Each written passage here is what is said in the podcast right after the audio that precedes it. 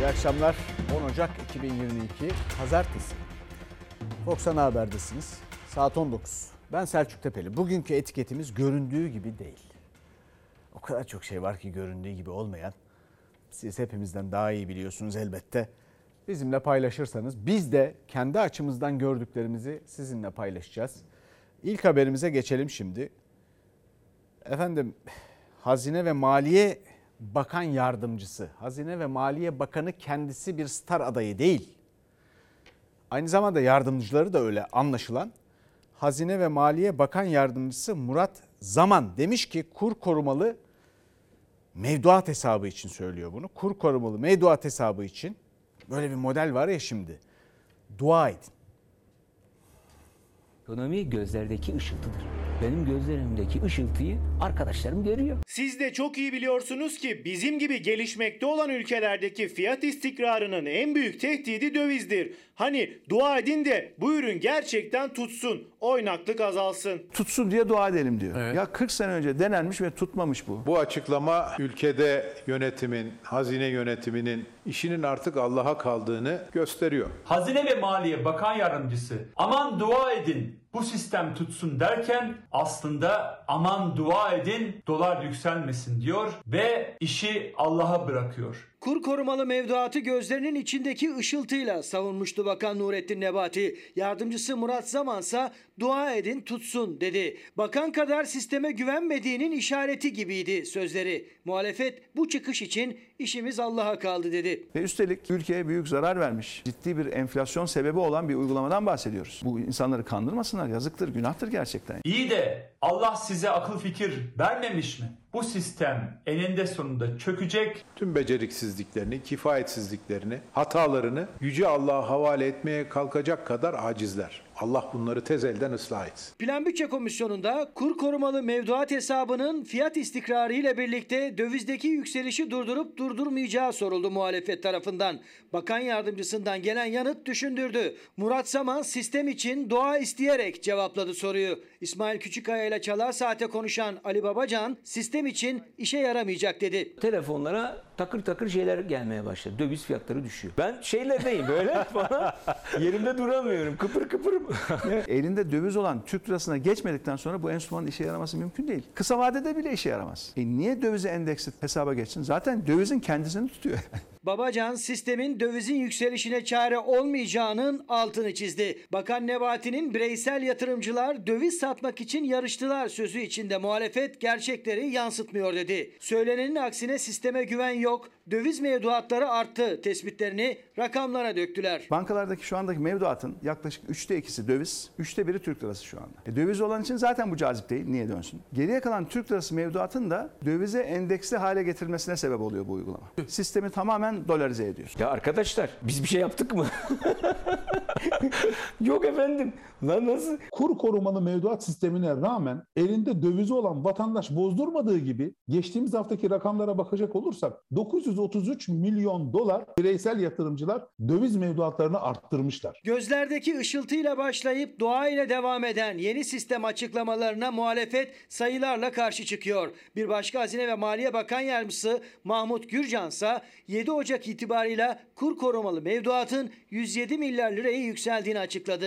Tartışma kolay kolay biteceğe benzemiyor. Bakan yardımcısına olumlu cevap veriyorum. Bu memleketin bütün insanları da aynı şeyi yapıyor muhtemelen.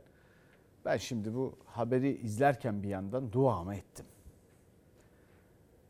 İnşallah işe yarar. İnşallah. O duayı da okumayın burada yani. Fakat şöyle bir mesele var. Şimdi dua isteniyor da bunu bir yağmur duası gibi düşünün. Erzurumlu kardeşlerimiz genellikle zor meseleleri çok kolay tarif edebilmekle tanınırlar. Bir gün onlardan birinin bana söylediği bir şey vardı. Dua tamam. Fakat duaya kadar yapılması gereken şeyler var. Mesela bir yağmur duasına çıkıldığını düşünelim. Bir yağmur duasına çıkıyorlar. Bugünkü iktidar ve mensupları, bu bakan yardımcısı da dahil. Bakanın kendisi de öyle. yağmur duasına çıkıyorlar ama bakıyorsunuz hiçbirinin elinde şemsiye yok. Yani kendileri inanmıyorlar baştan ve bunu görüyoruz biz. Yapılması gerekeni önce kendileri yapmıyorlar. Herkese pek çok tavsiyede bulunuyorlar. Herkesten pek çok fedakarlık istiyorlar, dua istiyorlar ama kendileri bunların hiçbirini yapmıyor.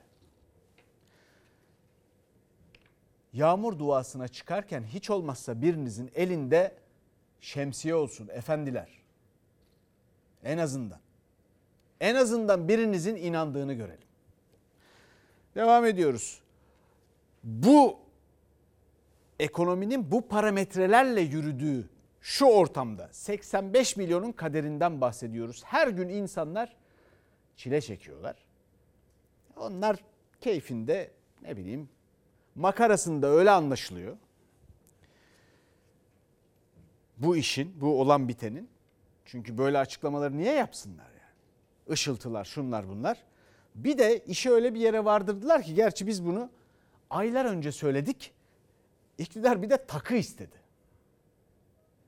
İki elini böğründe kavuşturan herkes ben ekonomistim diye ortaya çıkıyor. Bunların ekonomistlikten anladıkları milletin kolundaki bileziğe, kulağındaki küpeye göz koymak. Kolundaki bileziği, küpeyi, bilekliği, altında ilgili takı ne varsa onları tartılsın, sertifikaya bağlansın, bankada kiralık kasaya konsun, devletin kontrolünde. Her şey onların olsun. Vatandaşta bir kan, bir can kalsın istiyorlar. Herkes altınını istediği zaman gelip bir gün düğünde takar, tekrar getirir, kasaya koyar. Erzurum Büyükşehir Belediye Başkanı Mehmet Sekmen'in vatandaş altın bileziğini, kolyesini devlet kontrolünde banka kasasına koysun, düğünde lazım olursa taksın getirsin önerisinin etkisi siyasette sürüyor. Ben ekonomistim. Her sabah yeni bir ekonomist olarak uyanıyorlar. Garantili mevduat üreten gözleri ışıltılı ekonomistten sonra şimdi yeni bir ekonomist de çıktı. Sayın Maliye Bakanımıza bu olayın evvelinde öneriyi getirenlerden biri de benim. Telefonumun WhatsApp'ında kayıtlı bu. Milletin düğünlerde, derneklerde takacağı ziynet eşyasına bile sarayın iznini getirmek. Böylece tonlarca altın Allah'ın izniyle devletin zimmetinde toplanacak. Bu arada Erzurum Belediye Başkanı'nı da buradan uyaralım. Bak, biz Erdoğan'ı azıcık tanıdıysak günün sonunda aldatıldım der. Tüm sorumluluğu da senin omuzuna yıkar. Cumhurbaşkanı diyor ki benim bir teorim var diyor. Dünyadaki iktisat ilmine tamamen aykırı. Bu can, bu tende oldukça iddia ile söylüyorum. Faiz sebeptir, enflasyon neticedir. Erdoğan başta olmak üzere anlaşılan bu önerileri getirenlerin hepsi aynı okuldan mezun olmuş. Çıkarsınlar şu ekonomistik diplomalarını da bir görelim. AK Parti'den her gün yeni bir ekonomik model önerisi gelirken muhalefet hükümetteki ekonomistlerin diplomasını sordu. Bir de iktidarın döviz kurunu hızla düşüren hamlesinden sonra Merkez Bankası rezervlerindeki değişikliği. Ali Babacan, İsmail Küçükaya ile Çalar Saat'te rakamların izini sürdü. Tekrar soruyoruz, Aralık ayındaki bu 17 milyar dolar nereye gitti? Kasım'ın sonunda -47, Aralık sonunda -64. Demek ki Aralık ayında Merkez Bankası tam 17 milyar dolarlık döviz satmış. Bu 17 milyarın da 9 milyarını gizli saklı yöntemlerle yapmış. 20 Aralık'ta ne yaptık? Ne oldu? Döviz aşağı inmeye başladı mı? Kur tabelası Nebati Bakan'ın gözleri gibi ışıl ışıl, kıpır kıpır. Muhalefete göre iktidarın döviz kurmalı mevduat formülünün etkisi geçmeye başladı. Erdoğan'ın meşhur tezi faiz sebep enflasyon sonuç teorisi ise çöktü. Bizim silahımız nas. Milletimiz artık her şeyin farkında. Erdoğan bu saatten sonra artık faiz sebep enflasyon sonuç diyemez. Derse milletimiz bilir ki yeni bir siyasal yan kesicilik, yeni bir siyasi eşkıyalık yolda. Efendim, şimdi bu tamamen tesadüf. Aklıma gelmesiyle bu sözleri söyleyenin, yani takı isteyenin, takı isteme konusunu dile getirenin Erzurum Büyükşehir Belediye Başkanı Mehmet Sekmen olması tamamen tesadüf. Mehmet Sekmen'e düşmüş bu. Bunu söyledik, biliyorsunuz dedim. Ben arkadaşlar dediler ki ya hakikaten dedim bunu. Aylar önce ben söylemiştim bunu, biliyorsunuz, arada söylüyorum. Rahatsızlık verici olabilir ama ben severim yani, bunu demiştim. Yastık altında, düğünde, efendim zor zamanda, şurada burada kullanılacak takılara artık nasıl sıkıştılarsa ihtiyaç var demektir. Fakat şimdi yeri geldi, biliyorsunuz popüler kültüre, birçok tartışmaya, esprilere konu oldu. İBAN verildi bu ülkede, vergi toplanmıyormuş gibi. İBAN verildi. AK Parti iktidarı İBAN verdi. Şimdi yeni bir aşamadayız. Bu da AK Parti iktidarından ekonomide süresiz takı töreni modeli. Ekonomide yeni bir şey. Dünyaya armağan bu da. Süresiz takı töreni. Yani sonunun ne zaman olacağı belli değil. Bir takı töreni başlayacak. Takı törenlerinin hepsi uzun sürüyor da bunun süresi bile yok. Dolayısıyla hani yüzüktü, işte bilezikti, neyse artık onlardan hangi takıyı takacaksanız, ne takacaksanız AK Parti iktidarına hazırlanın derim. Çünkü bu ilan edildiğine göre bunun üstüne gidilecek belli ki. Bu bahis açılacak. Göreceğiz bakalım. Bu arada da tabii vergiler var. Dünyanın vergisini ödüyor Türkiye'nin insanı. Türk milleti. Bu ülkenin seçmeni, çalışanı, çalışmayanı, işsizi, çoluğu çocuğu. Çünkü dolaylı vergi var, dolaysız vergi var. Dolaysız vergileri zaten biliyorsunuz, esnafı kar gösterdi mi %60'ını alıyorlar. Maaş elinize geçmeden bordroda yarıdan fazlasını kesiyorlar. O yetmiyor. Efendim ona ÖTV, buna MTV, şuna bilmem ne, berikine KDV. Dünyanın vergisi var. Özel tüketimin yanında efendim işte iletişim bir şeysi, şusu busu. Dünyada böyle bu kadar dolaylı, yani sizin gelirinizden alınmayan, tüketiminizden alınan bu kadar adaletsiz vergi yoktur. Ama bu vergiler arttırıldıkça hesabı denkleştirmek için, başka ne işleri varsa hesabı bir türlü denkleştiremediler 20 senedir. Şimdi hesabı denkleştirmek için takı törenine model olarak başvurmaya kalkıştılar. Fakat şunu düşünmüyorlar. Ya bu vergiler artırıldıkça tüketim azalıyor.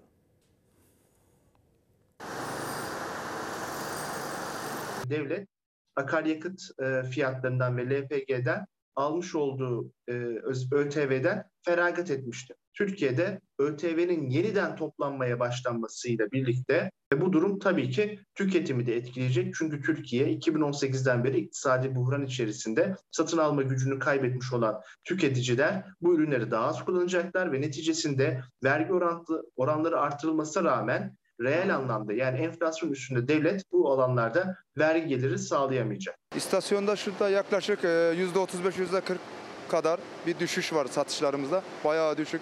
Çünkü insanlarda alım gücü kalmadı. Depo 300 lira alıyordu. Şu an 600 lira alıyor.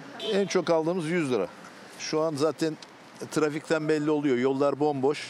Trafiğin bu yeşil tablosu tüketim ve tüketime bağlı vergi gelirinde kırmızı bir tablonun da göstergesi. Ekonomistlere göre vergide optimal sınır aşıldı. Devletin vergi geliri de düşüşe geçti. Çünkü vergi yükünü kaldıramayan tüketici kemeri iyice sıktı, tüketimden el ayak çekti. ÖTV'nin en ağır olduğu kalemlerde son günlerde düşüş dikkat çekici. Yoksullaşmadan ötürü satın alma gücü düştüğü için kullanım azalıyor. Neticesinde devletin oranı daha yüksek tutsa dahi elde etmiş olduğu vergi geliri azalıyor. Ayrıca tüketiciler kaçak kullanıma doğru itiliyorlar. Bir mal grubunun çok hızlı bir şekilde vergilendirilmesi o mal grubunu kullanan diğer sektörleri de etkiliyor. Örneğin alkollü içeceklerdeki vergiler otelcilik, lokantacılık, restorancılık gibi işletmelerde de kar sorunu yaratıyor. Yine benzer bir durumun akaryakıt fiyatlarında da gerçekleştiğini eklememiz gerekiyor. Kolay direksiyon sallanacağını düşünmüyorum. Köprü gişelerindeki fiyatlar arttı, otoban fiyatları arttı, bunlar maliyetlere yüklendi. Hafta sonu da aynı manzara vardı. İstanbul'u şaşkındı. Mega kentin mesaisinin ilk gününde de İstanbul'da trafik yemyeşil. Nedeni ise tam olarak burada yazıyor. 45 litrelik bir depo 620 liraya doluyor. Sürücüler de artık değil gaza basmak, kontağı çeviremez hale geldi. İstanbul sahil yolunun en fazla iş yapan benzin istasyonlarından birindeyiz ve diğer günlere göre istasyon daha boş. 100 lira alanlar hep sorun çıkarıyor. Şöyle sorunumuz var. İbresi kalkmadığı için 7 litre geliyor. Bu da bayağı bize sıkıntı yaratıyor. Ne diyorlar size 100 liralık alanlar? Hiç yakıt koymadınız diyor. Işığı yanan bir araç gelirse 100 lira, 6-7 litre artık söndürmüyor, ışığı bile söndürmüyor. Dolar 18 iken bizim benzin fiyatlarımız 11 lirada gidiyordu. Şu an dolar 13 küsür, benzin de aynı 13 küsür. Vergiler yansıtınca ÖTV vergisi ister istemez fiyatlar bu 13 küsüre çıktı. Şu an 1 litre benzinden 1 lira 89 kuruş KDV, 2 lira 3 kuruş ÖTV, motorindense 1 lira 92 kuruş KDV, 2 lira 5 kuruş ÖTV alınıyor. Ama 13,5 liranın üzerine çıkan akaryakıt fiyatı önce depoları sonra yolları boşalttı. Vergi gelirlerinin toplandığı kasayı da. Vergilendirmenin temelinde herkesin ödeyebileceği güçte olması ve kaynağının kurutmaması yatar. Çok muhtemelen 2022 yılında son 20 yılın açık ara en yüksek hem TL cinsi hem dolar cinsi bütçe açığı yaşanacak. Şimdi bu konu ilginç bir konu. Çünkü geçen hafta bundan bahsettim. Bakın şimdi bu konunun tam özüne geldik. Vergi adaleti. Adaletsiz vergi törüye aykırı. Atatürk'ün, Gazi Mustafa Kemal'in nutuktaki ifadelerine bakılırsa ondan yola çıkarsak türeye aykırı. Peki bu türe nereden geliyor? Türk Nasihat Kitabı Kutatku Bilik'ten geliyor. 11. yüzyıl. Düşünün yani. 1000 sene önce. Halil İnalcık'ı açın okuyun. Hükümdarların birinci görevi adaletli olmak. Onun da birinci maddesi adaletsiz vergi toplamamak. Var mı? Görüyor muyuz? Yok. Ya bu memleketin bütün birikimine, bu memleket insanının tarihten gelen bütün tecrübesine, yarattığı bütün değerlere aykırı. Öyle teferruatla o kadar çok vergi var ki hesabını tutmak mümkün değil. Hepimiz kaçırıyoruz. Boş verin onları, bir muayeneye gidiyorsunuz, araç muayenesi. 507 liraya 15 dakika. Ne yapıyorlarsa, ne yapıyorlar orada? Bu arada da bu hafta enerji verimliliği haftasıymış. Sabah pek çoğumuz şöyle bir mesajla uyandık Enerji Bakanlığı'ndan. Enerjini verimli kullan, aklınla verimli yaşa. Şimdi bu duaya da amin diyorum. Bilhassa da Türkiye'deki iktidarın siyasi performansı açısından, memleketin kaynaklarının israf edilmesi açısından. Aklınla verimli yaşa. Bunu dinleyin, bu tavsiyeyi yani. Akıldan bahsetmişken pek çok yerde yeni uygulamalara geçildi. Neymiş onlar? Efendim işte sahil kesimlerinde daha sıcak hava farklı bir doğalgaz fiyatı olacak. İşte elektrik şurada farklı olacak. Bu şeyden sonra farklı olacak. Bölgeye göre ayrı olacak. Akıllı sayaçlar koydular. Hangi akılsa ona verdiğin kadar aklı var o sayacın. Bu yapay zeka denen şey var ya, bunun böyle adeta putlaştırılması ayrı bir hikaye. Bundan faydalanmak başka bir şey, bunu bir fetiş gibi kullanmak başka bir şey. Sürekli bunu bize dayatıyorlar. Akıllı sayaç ne kadar akıl verdiysen, o aklı kim verdiyse onun aklı kadar. Okuyabilen, anlayabilen var mı? Neyin parasını ne kadar ödüyoruz biz o akıllı sayaçlarla? Artık karıştı iş. Bütün bu farklı fiyat uygulamaları anayasaya aykırı. 2, 10, 11, 73. maddeler.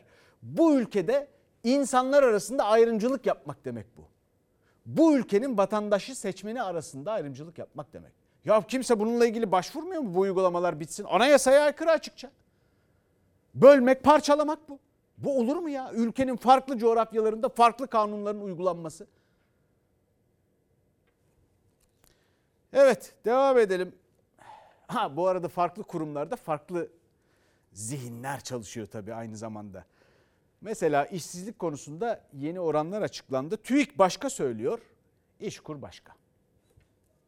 İşsizlik sizce azalmış mıdır? Yok, ne alakası var yani ya.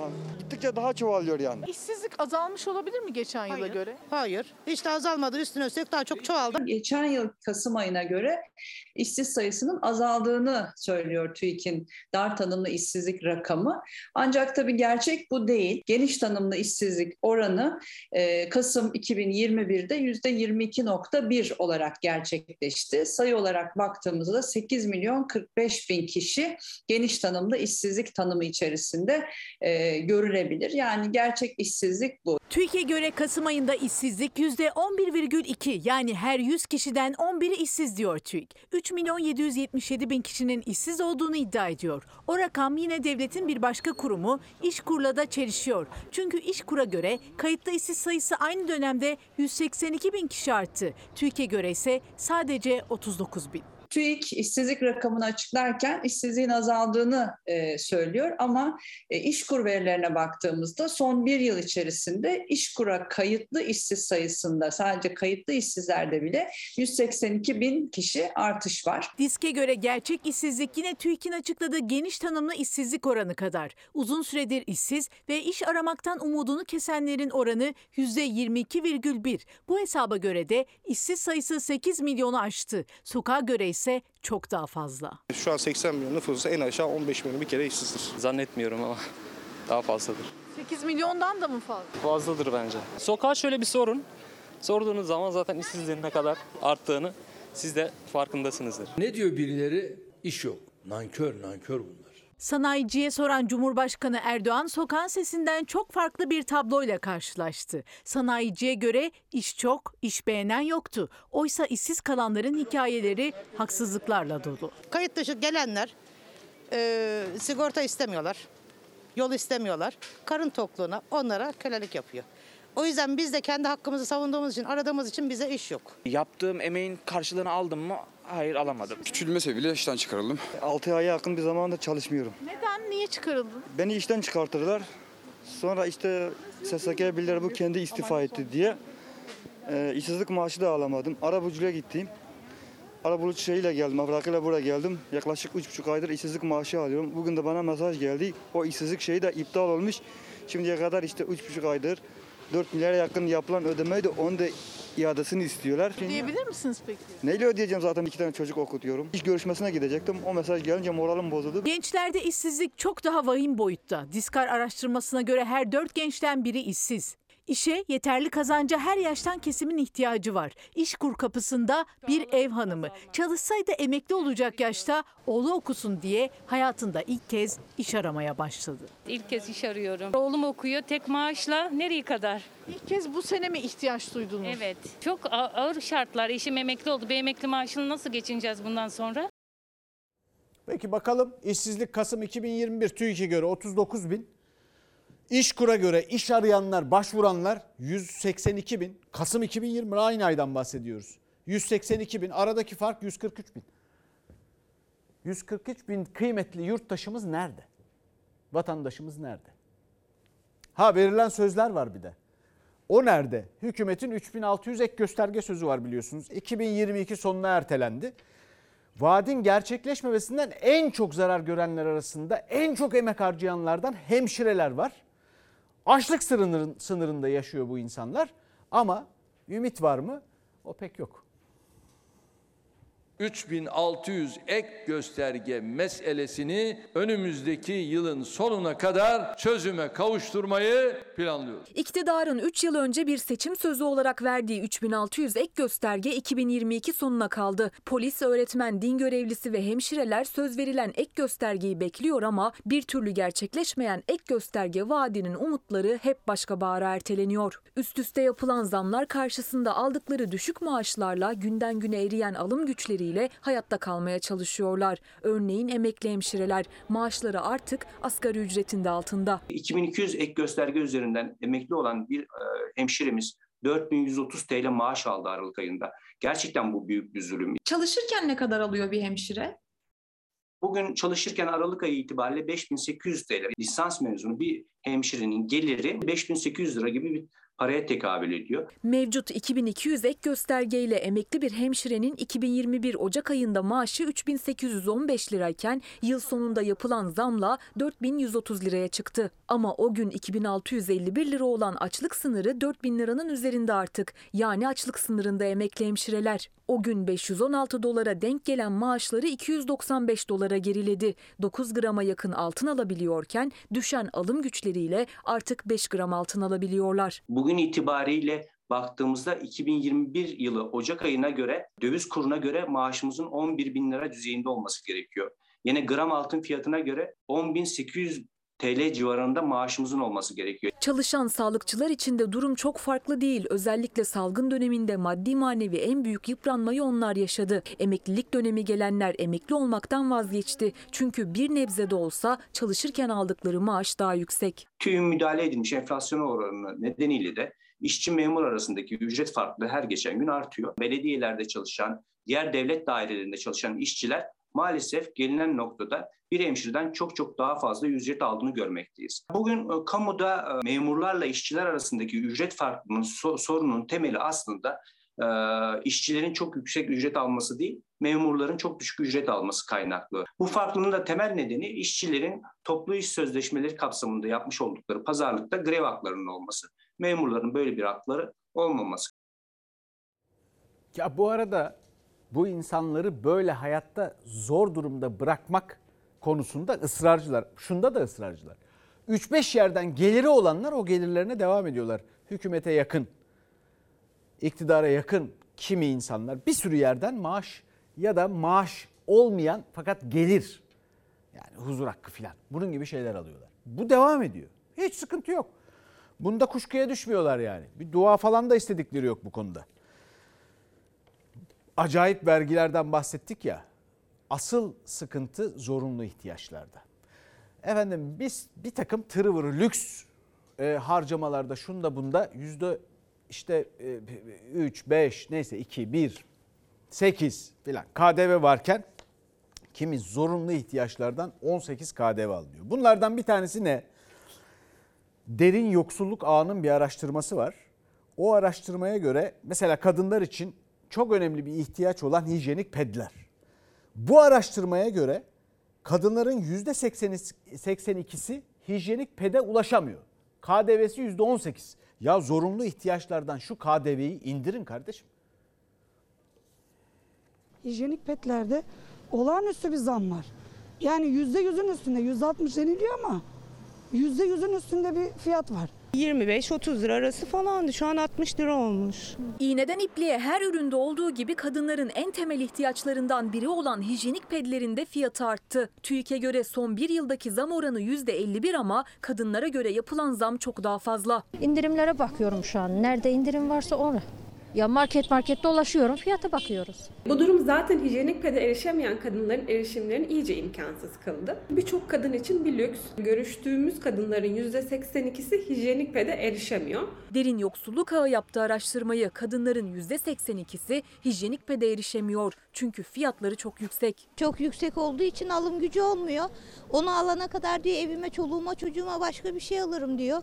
Bu durumda ne yapsın? 30 lira, 40 lira, 50 lira para verecek ona. Düşünüyor, hesap yapıyor, evde çocuğum var diyor. Zeytin alırım diyor, peynir alırım diyor, ah buyur.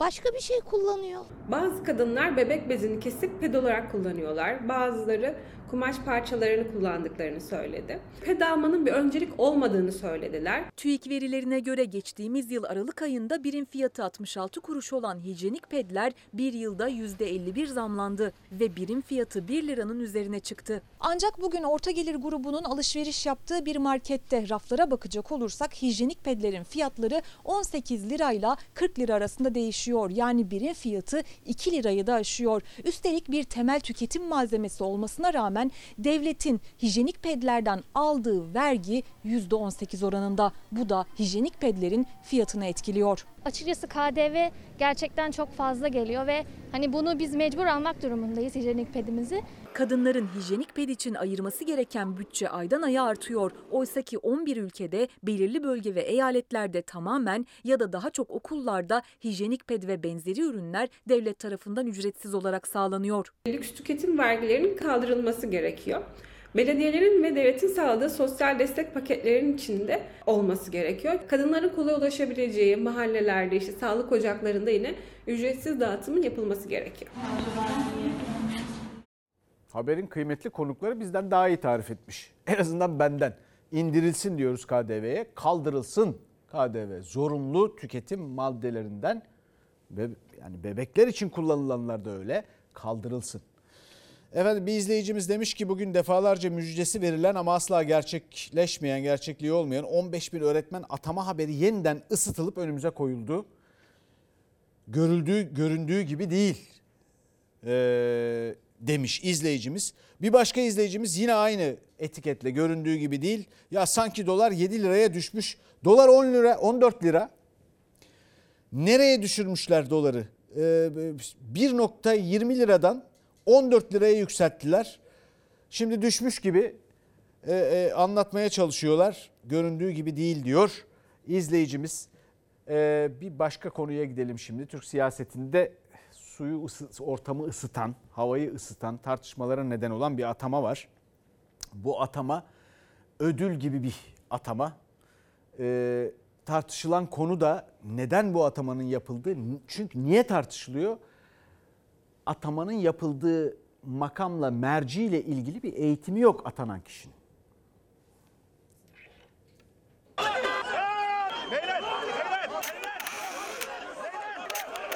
Soma'da yere düşen vatandaşlarımıza hınçla tekme savuran saray danışmanını Almanya'ya ticari ateşe yaptı. Daha önce rüşvetten aklanmayan bir bakan müsveddesini başka ülkelere büyükelçi tayin etmişti. Somalı madenciye tekme atan Yusuf rütbe aldı. Yaparsa AKP yapar dediler. Adamlı ticaret ateşesi yaptılar. Türkiye'nin hafızasına attığı o tekmeyle kazındı Yusuf Yerkel. O tekmeden 8 yıl sonra Frankfurt Başkonsolosluğu'na 6.000 avro yaklaşık 93 bin lira maaşla ticaret ateşesi olarak atandı. Muhalefet tepkili. Saray yanaşmalarının sefası katlansın, dolarla avroyla maaş alsın. Tekme atanı binlerce euro maaşla ticaret ateşesi yapmaktan hiç mi utanmıyorsunuz? Soma faciasından bir gün sonra 14 Mayıs 2014'te dönemin Başbakanı Erdoğan'ın özel kalem müdür yardımcısıydı Yerkel. Erdoğan'la birlikte Soma'daydı. Belediye binasındaki basın toplantısının ardından Erdoğan konvoyuna tepkiler oldu. Konvoydaki araçlardan birine tekme atmaya çalışan kişiye özel harekat müdahale ederken Yerkel'in tekmesi geldi.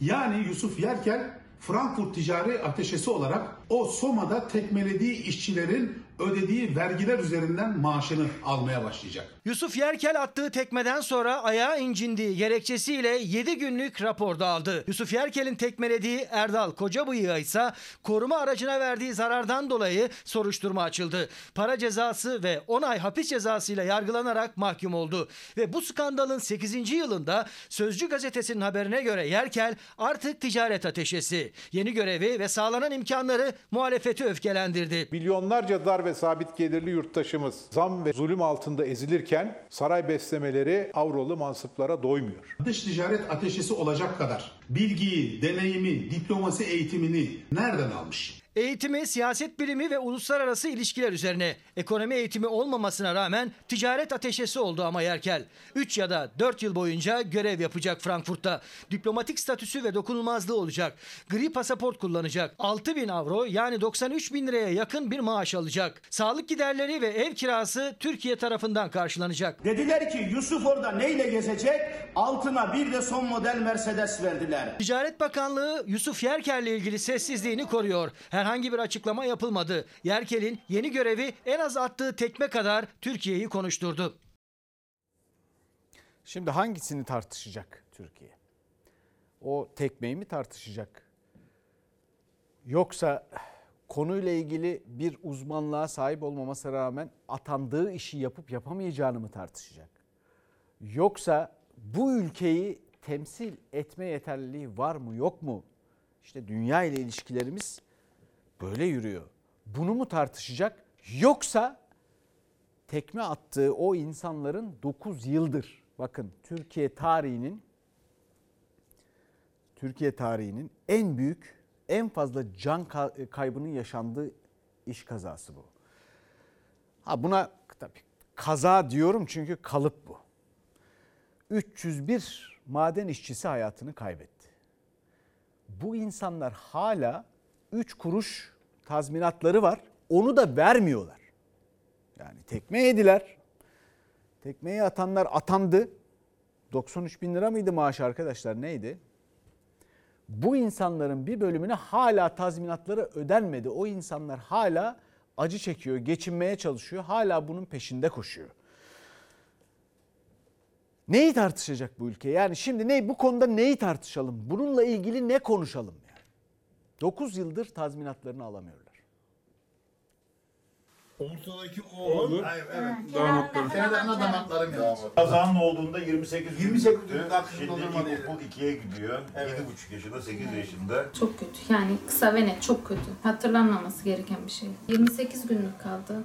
Babasını kaybettiğinde 28 günlüktü. Şimdi 8 yaşında Dilara Kılınç. İhmaller ve alınmayan önlemler yüzünden Türkiye tarihinde en fazla can kaybının yaşandığı 301 maden işçisinin öldüğü kazada hem babasını hem de iki eniştesini yitirdi. Hak arayışı ise hala sürüyor. Adli koridorlarında 8 yıldır adalet arayan Kılınç ailesi gibi bazı ailelerin davalarının hala devam ettiği, maddi ve manevi tazminatlarını alamadıkları ortaya çıktı. Tazminatını alamayan aileler var mı dedik.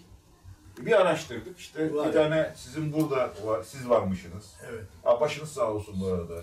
Yani siz bir de hem evladınızı, iki tane damadınızı kaybetmişsiniz. Yani sizdeki acı daha da katmerdi. Ölümüne gitti, bile bile ölümüne gitti diyelim yani. Çünkü bu madenin tehlikeli olduğunu biliyorduk ya. Adam benim bölümüne girsin, TCM'e girsin, baksınlar. Burada bir yalan yok. Ben almadım. Mahkemelerin devamı uzaması dolayı, erteleme dolayı, bir bahane bulmalardan dolayı alamadım. Manisa'da yaşayan Tahir Kılınç, oğlunu ve iki damadını 2013'teki o faciada kaybetti. Acısını yüreğine gömdü. 7 torunla hem dedelik hem de babalık yaptı. Facianın üzerinden 8 yıl geçmesine rağmen acılı babanın dava dosyası kapanmadı. Çünkü tek kuruş tazminat alamadı. Ben oğlumu zaten okuttum. 2 sene Manisa Gordes'te üniversite bitirdi. İş bulamadı o türü. Mecbur kaldı, madene gitti. İşte oğlum 2 tane çocuğuna kaldı. Yapacak hiçbir şey yok. Bizi boynu bükük bıraktı. Evet, doğru, alamadık. Kaç sene oldu? Birleşen davalar, hesaplanamayan tazminatlar. Türkiye kömür işletmelerinin itirazları yüzünden. Soma'da eşi Gaffur Şen'i yitiren Hava Şen de mağdur oldu. Onun da hak arayışı hala sürüyor. Almadık vekilimi. Kesinlikle daha vermediler. Hala bekliyoruz. Ben çok mağdurum yani. Benim banka borçlarım da var. 8 yaşındaydı babasının vefat ettiğinde. Ben de 33 yaşındaydım. Yaptığımız araştırmada şu anda Kınık'ta 2 tane aileye ulaştık. Savaştepe'de 2 aileye ulaştık. Soma'da 3, Bergama'da 2 aile. Yani toplamda 9 tane aileye ulaşarak bu ailelerin aradan geçen 8 yıla rağmen tazminatlarını tahsil edemediklerini öğrendik. CHP Manisa Milletvekili Ahmet Vehbi Bakırlıoğlu'nun tespitlerine göre tazminatını alamayan ailelerin sayısı çok daha fazla. Acılı ailelerin hak arayışı meclis gündemine taşınacak. TK'ye soru önergesi vereceğiz. Bu rakamı kısa zamanda öğrenip kamuoyuyla paylaşacağız. Şimdi siyaset gündeminin başka bir sıcak konusuna geçelim. O da bir HDP milletvekilinin, Diyarbakır milletvekili Semra Güzel, 2017'de Adıyaman'da etkisiz hale getirilen bir teröristle çekilen fotoğrafları söz konusu teröristin cep telefonundan çıktı. Ankara Cumhuriyet Başsavcılığı HDP'li vekil hakkında fezleke hazırladı. Şimdi bakalım bu HDP'li vekile fotoğraf fezlekesi neymiş? Sonra burada da göründüğü gibi değil, ne anlayacağız, neresini tartışacağız, onu konuşalım. Türkiye Büyük Millet Meclisi terörist hücresi değildir. Terörist hücresi olmamalıdır. 2014 yılında çekilen fotoğraflar bunlar. Bir teröristle fotoğraf verilmesini hiçbir zaman uygun bulmayız. Bu konuyla ilgili muhtemelen meclise ya gelmiştir ya gelecektir. HDP Diyarbakır Milletvekili Semra Güzel'in PKK'lı bir teröristle çektirdiği fotoğrafları tartışıyor siyaset. Cumhur İttifakı'ndan derhal dokunulmazlığı kaldırılsın resti yükselirken Ankara Cumhuriyet Başsavcılığı HDP'li vekil hakkında hazırladığı fezlekeyi jet hızıyla Adalet Bakanlığı'na gönderdi. Derhal dokunulmazlığının kaldırılarak yargıya götürülmesi, bu teröristlerin milletvekilliklerinin de kaldırılması gerekir. Milletvekilliğimizin çektirdiği fotoğraflar üniversiteden arkadaşı olan sözlüsüne aittir. Terör örgütü bir kısmını dağda görevlendirmiş, bir kısmını belediyelerde, bir kısmını mecliste görevlendirmiş. Terör kampında çekildiği iddia edilen fotoğraflar için HDP 2014 yılını işaret etti ve çözüm sürecini hatırlatarak savunmaya geçti. 2014 yılının çözüm süreci olduğunu, hatta iktidarın bizzat içinde olduğu süreçle birlikte heyetlerin de gidip geldiğini buradan ifade etmek istiyorum. Terör, terörist bizim kırmızı çizgimizdir. Bu fotoğraf ne zaman çekilmiş? 2014 yılında. Yani Erdoğan'ın valilere talimat verip şehirlerimize bombalar yığılırken teröristlere dokunmayın dediği zaman. O fotoğrafa ne denilebilir ki? tuzun koktuğu, denizin tükendiği yer. Bütün partiler bir milletvekilinin terör örgütü mensubuyla fotoğraf çektiremeyeceği görüşünde birleşti ama HDP Semra Güzel o dönemde ne vekil ne de partiliydi açıklaması yaptı. Dokunulmazlığı kaldırılsın çağrılarına karşı Meclis Başkanı Şentop prosedürü hatırlattı. CHP ise çözüm süreci göndermesiyle tartışmanın muhatabı Erdoğan dedi. İmralı sakinine sayın dendiği zaman bu fotoğrafı bize soracağınıza bu fotoğrafın asıl muhatabı olan Erdoğan'a sormanız gerekiyor. Anayasal düzene karşı suçlar bakımından ve ağır bir suçlama içeren dosyalarla ilgili dokunulmazlığın kaldırılması ve yargılamanın önünün açılması gerektiği kanaatindeyim. Geçen hafta meclise gelen 28 dokunulmazlık fezlekesi arasında Semra Güzel'in dosyası da vardı. Ancak tartışmaya yol açan fotoğraflar o dosyanın içinde yoktu. Şimdi Ankara Cumhuriyet Başsavcılığı HDP'li vekil hakkında yeni bir fezleke düzenleyerek hızlıca Adalet Bakanlığı'na gönderdi. Gözler dosyanın meclise ulaşmasıyla birlikte izlenecek yol ve Semra Güzel'in dokunulmazlığının kaldırılıp kaldırılmayacağında. Bu memleketin herhangi bir sorunun, meselesinin nihai çözüm yeri meclis. O zamanlar öyle mi oldu, öyle olmadı mı yoksa bu tartışma konusu olması da gerekir. Fakat şimdi biz buradan ne anlayacağız? 2017'de etkisiz hale getirilen bir teröristin cep telefonu. 2022 yılında bu fotoğraf üzerinden bir şekilde bir fezleke hazırlanıyor. Bir. Bu milletvekilinin mensup olduğu parti diyor ki 2014 yılını işaret ediyor. Orada bir imada bulunuyor. Çözüm süreci zamanındaydı. Bu buluşmalar gerçekleşiyordu. Fotoğraflar da öyle çekildi diyor. Öyle mi? Bu fotoğraflar o vakit o nedenle mi çekildi? Biliyor muyuz bunu? Yok. Bir ima var orada.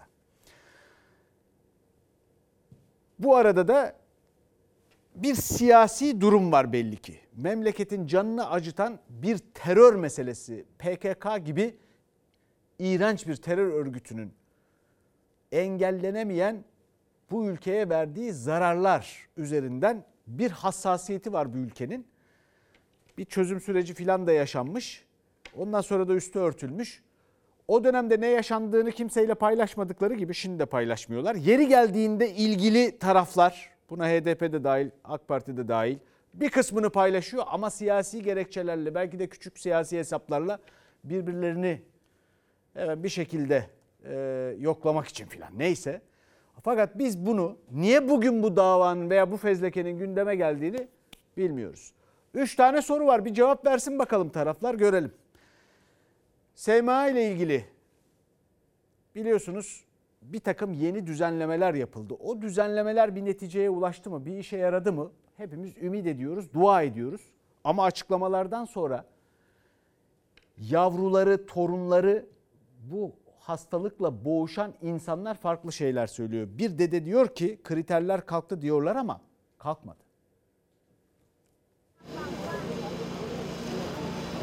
Kimin için buradasınız? Ömer abi için buradayım. Torununuz mu? Torunum. Onu yapacak mısın?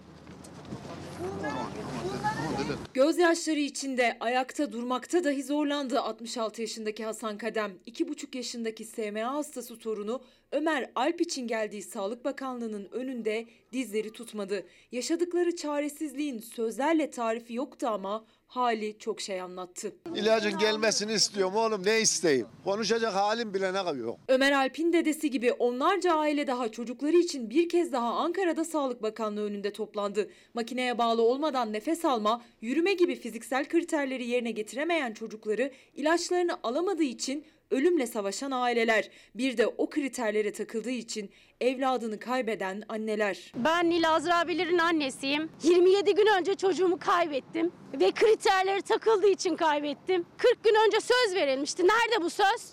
Nerede? Benim çocuğum yoğun bakımda yer almadığı için ellerimde vefat etti.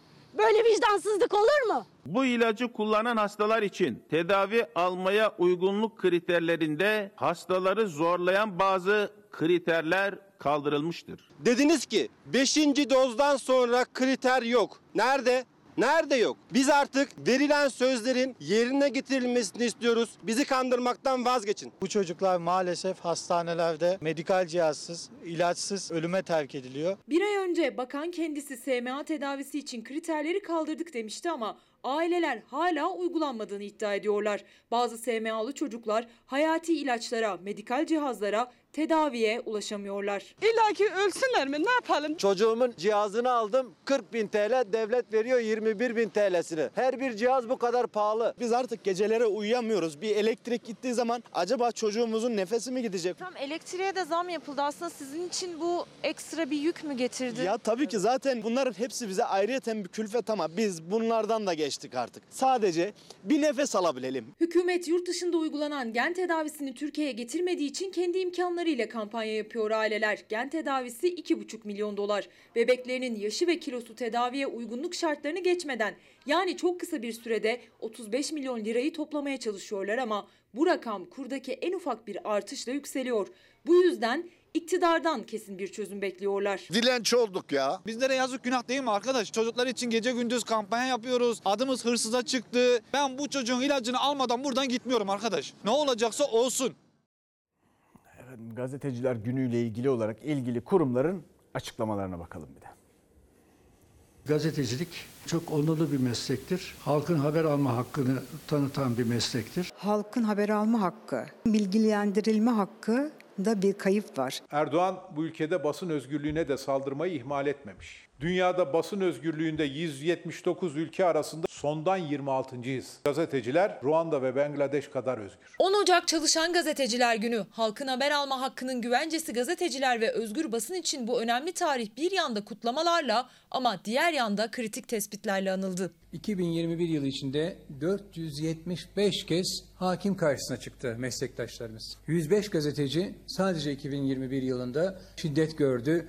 RTÜK, Basın İlan Kurumu, normalde basın özgürlüğünü koruması gereken kurumlar ceza yağdıran iktidarın sopası kurumlara dönüşmüşler. %95'i bugün iktidarın kontrolü altında ve %95'ini de kamu kaynaklarıyla fonlayarak ayakta tutuyorlar. Normal demokratik iklimlere yakışmayan bir düzen. 61'den bu yana gazete emekçileri için daha fazla bir imkan tanınmamış olması bu ülkenin de bir ayıbıdır. Gazetecilerin meslek örgütlerinden Türkiye Gazeteciler Cemiyeti Başkanı Turgay Olcayto 212 sayılı kanunla gazetecilerin kavuştuğu haklara dikkat çekti ama fazlası yapılmadı dedi. Basın Konseyi Başkanı Pınar Türenç, Ankara'da Barolar Birliği Başkanı'ndan İYİ Parti lideri Akşener ve CHP lideri Kılıçdaroğlu'na ziyaretler yaparken sıkıntılara dikkat çekti. İktidarın, siyasi otoritenin baskıladığı ve ötekileştirdiği bir eleştirel medya bakışının yaşatılmaması için çaba gösterilen bir ortamda Çalışan Gazetecilerin Günü. 12 bin gazetecinin işsiz, çalışan gazetecilerin ise iş güvenliği, maddi ve evrensel haklarının sorgulandığı bir ortamda gazeteciler 10 Ocağı kutladılar. Gazeteci arkadaşlarımızın 10 Ocaklarını kutluyorum. Şimdi bir ara. Bir dakika bölümünde beraberiz. Evet, bu akşam AK Parti sözcüsü Ömer Çelik'e bir konuda destek vermek istiyorum.